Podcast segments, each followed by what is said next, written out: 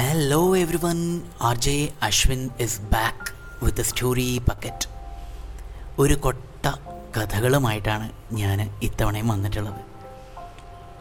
അപ്പോൾ ഇന്ന് സംസാരിക്കാൻ ഉദ്ദേശിക്കുന്നത് മഴക്കാലങ്ങളെക്കുറിച്ചാണ്. ഒരുപക്ഷെ മഴ എന്ന് പറയുന്നൊരു വാക്ക് അല്ലെങ്കിൽ റെയിൻ എന്ന് പറയുന്നൊരു വേർഡ് അത് കേൾക്കുന്ന മാത്രയിൽ തന്നെ നമ്മൾ പോകുന്നത് മൾട്ടിപ്പിൾ യൂണിവേഴ്സുകളിലേക്കായിരിക്കും അല്ലേ? നമ്മുടെ ഡോക്ടർ സ്ട്രേഞ്ചിന്റെ കൂട്ട് യൂണിവേഴ്സുകളല്ല കേട്ടോ.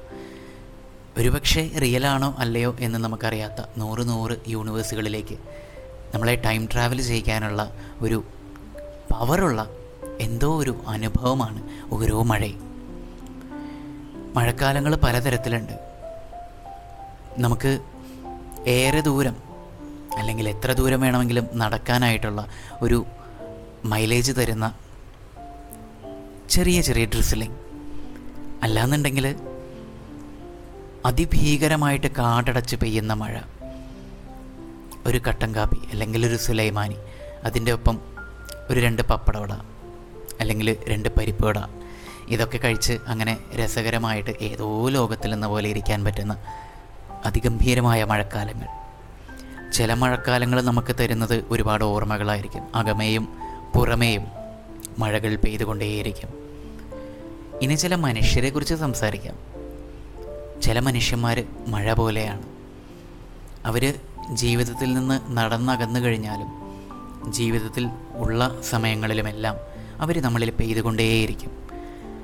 ഒരുപക്ഷെ ചിലരുടെ വ്യക്തിപ്രഭാവം അതും മറ്റൊരു കാരണമായിട്ട് നമുക്ക് പറയാനായിട്ട് സാധിക്കും. അപ്പോൾ വീണ്ടും വീണ്ടും പറഞ്ഞു വരുന്നത് മഴക്കാലങ്ങളിലേക്കാണ്.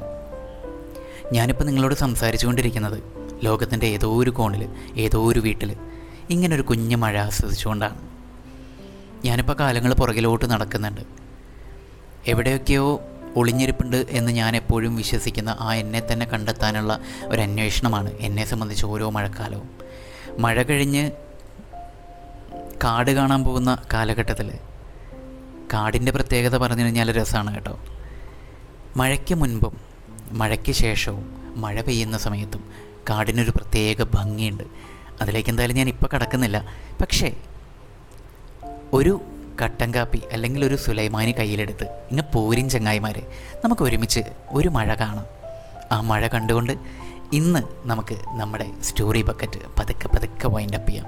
So stay tuned for another beautiful episode of story bucket this is R J Ashwin signing off